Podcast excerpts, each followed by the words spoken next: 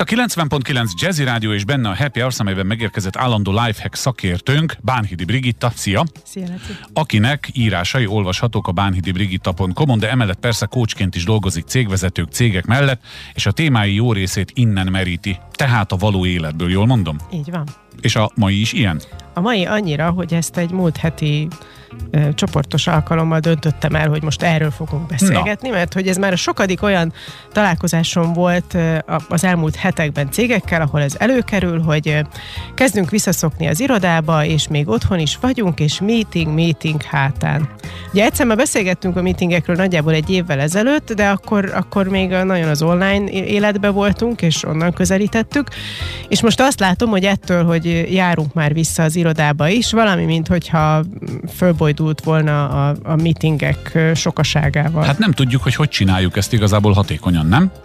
Most nem is csak a technológiájára gondolok, mert a hibrid meeting az egy külön, külön állatfaj, lehet, hogy majd azt is elővehetjük egyszer, hogy, hogy most nagyon sok lett belőlük a, a, a megbeszélni való. Olyan naptárakat látok, hogy gyakorlatilag nincsen félórányi ebédszünet se a napban, hanem faltól falig pakol. De akkor kidolgozik, teszem fel én a kérdést, hiszen Murphy értekezlet tancímű fejezete a Murphy törvénykönyvben úgy indul, hogy ha nem tudsz megoldani egy problémát, tarts róla értekezletet. Igen. De ez Murphy, vissza a való világba. Igen, és akkor ez ugye most úgy van, hogy valami meetingben személyesen, valami meg a gép előtt, és Ugye ennek van egy ilyen rákfenéje, hogy, hogy azt gondolom, hogy csak az az egy meetinged van, ami velem van, nem? Hát ez, a, ez a legfontosabb, uh-huh. hogy te előtte meg utána mit csináltál, biztos csak lógatod a lábad az asztalodnál.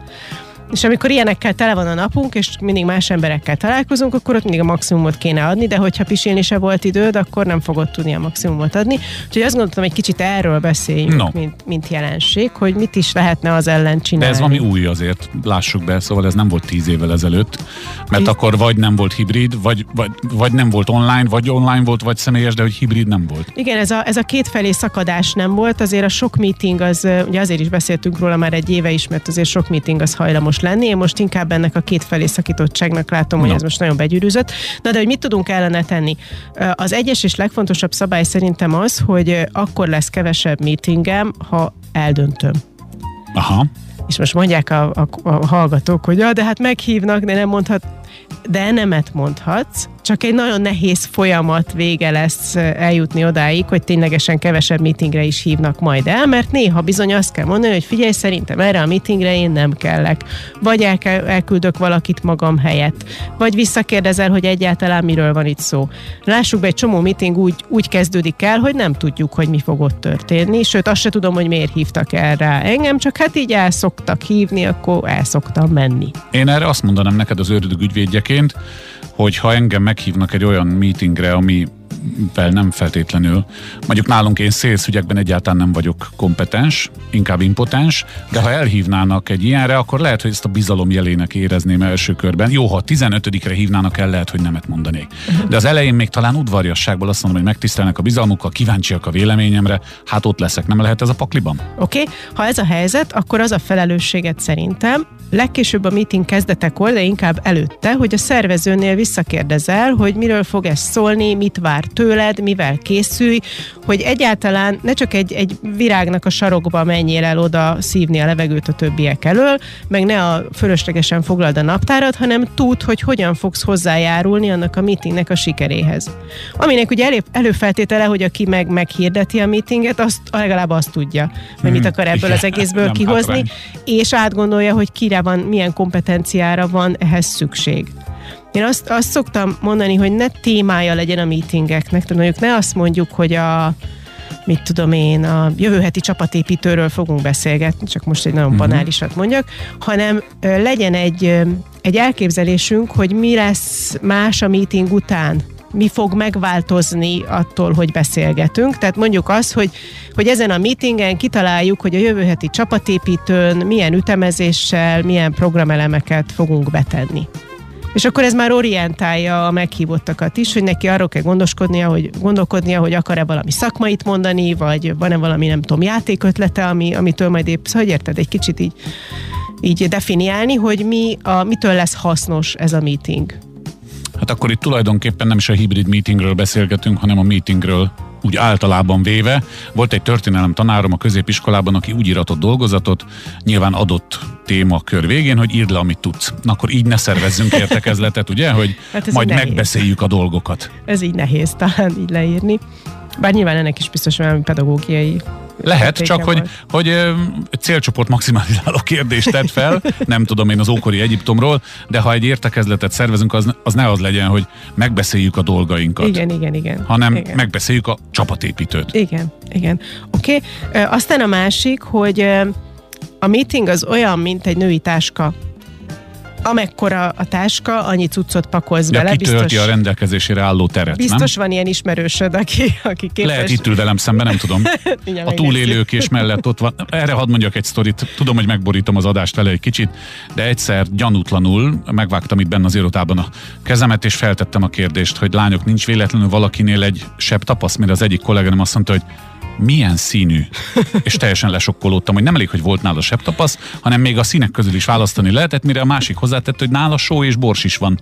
Aztán kiderült, hogy a gyorsétermi sót és borsot néha bedobja a táskába, és az, szóval minden van a női táskában, de tiéd a szó. Igen, tehát a meeting is ilyen, hogy ha, ha egy órásra tervezem a meetinget, akkor biztos, hogy fogunk egy órán keresztül beszélgetni. Az én tapasztalatom az, hogy ebből maximum 30 perc a hasznos, ami a témához kapcsolódik. Tehát, ha fél órásra tervezzük a meetinget, akkor a fél órában fogjuk megbeszélni azt, amihez ugye meg volt határozva a témája, jól volt kiválasztva, hogy kik vannak ott, azok fel voltak készülve, és tudják, hogy hogyan járulnak hozzá a meeting hasznosságához. Tehát ezt fél óra alatt el tudjuk intézni, és már is nyertünk egy fél órát mondjuk ebédelni. Hát szervezzük direkt, rövidebbre, és ez lehet nyugodtan egy céges policy, hogy nálunk a meetingek félórásak.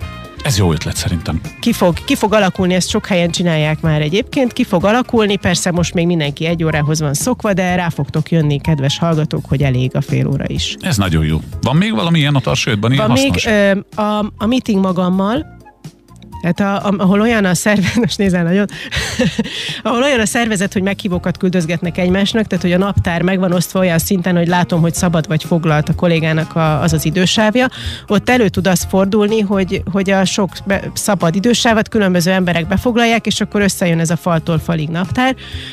Az ilyen kultúrákban írjunk be meetinget saját magunkkal, tehát foglaljak be egy idősávot magamnak, egy, egy elmélyülős munkára, vagy egy kreatív munkára, vagy egy olyan tevékenységre, amit, amit tudom, hogy nekem a hétbe bele kell valahova sűrítenem, hogy megcsináljam, beblokkolom azt az időt, hogy mások ne küldjenek rá hmm. meghívót. Ez nekem csak azért hangzik furcsának, mert mi azért kis cég vagyunk itt a rádióban, meg tartunk értekezletet, de ez létező? Kedves hallgatókhoz is így fölteszem a kérdést, ha már így hallgatnak, hogy nagy cégeknél, multicégeknél, több száz, több ezer fősnél létezik az, hogy így kell magamnak allokálni egy kis uh, én időt? Én bőssze bologatok, de majd a hallgatók is megerősítik. Jó, okay.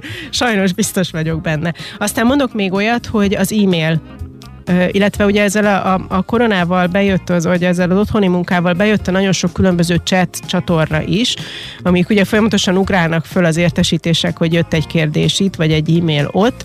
Ezek iszonyatos sok időt tudnak elszívni, és azt is meg, hajlamosak vagyunk megcsinálni, hogy meetingek között megnézzük az e-maileket, vagy akár meetingeken is telefonon nézzük az e-maileket. Nagyon megosztja a figyelmet, megszakítja a gondolkodás fonalat, ráadásul Ugye erről már beszéltünk máskor, hogy írásban nem olyan tiszta a kommunikáció, ezért simán lehet, hogy csak amit a telefonomon lehúztam az értesítést, elolvastam három szót, azt máshogy értettem, mint ahogy írta, aki írta, és már a gondolataim egész máshol yes. vannak. Uh-huh.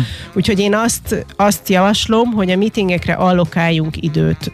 Fogalmam sincs, hogy kinek milyen frekvenciával jönnek, szóval erre nincs bevált recept, de mondjuk nem tudom, reggel nézzem meg, hogy mik jöttek este, ebéd után nézzem meg, hogy mik jöttek délelőtt, mielőtt kicsekkolnék Szóval, hogy, hogy valahogy ütemezzem, hogy nem tudom, ilyen félórás limiteket adva, hogy most fél órát foglalkozom az e-mailekkel, tehát ezt azért mondom ide, hogy egy meeting az e-mailekkel, uh-huh. azt is ütemezzem be, hogy mikor foglalkozom a mindenféle, üzen- és nem is csak e-mail, hanem üzenetekkel, mert ugye ezek azok az idők, amit mások osztanak be helyettem ő írt valamit, ő dobott a vállamra egy majmot, majmos cikkről is volt már szó, amit nekem kell letetnem. Aha, Pedig igen. én most nem terveztem majometetést, tehát most mással akartam foglalkozni, tehát ha korlátok közé szorítom, hogy mikor nézek be egyáltalán a kis ketrecbe, akkor abban lesznek éhes majmaim, és nem mindenkor máskor. Nekünk egy ketrecünk van az idő, abba bele kell férnünk, és mivel széttorolkodtam ezt a beszélgetést a saját hülye történeteimmel, egy kicsit túl is szaladtunk. Ha van még benned valami, azt tedd el a jövő hétre kérlek ebben a témában, vagy majd egy új jössz, de hát ez a lényeg, hogy nekünk saját, szak, saját szakértőnk van Mánhidi Brigitta személyében. A korábbi beszélgetések visszahallgathatók a jazzy.hu, ez is visszahallgatható lesz, téged pedig várlak egy hét múlva. Köszönöm,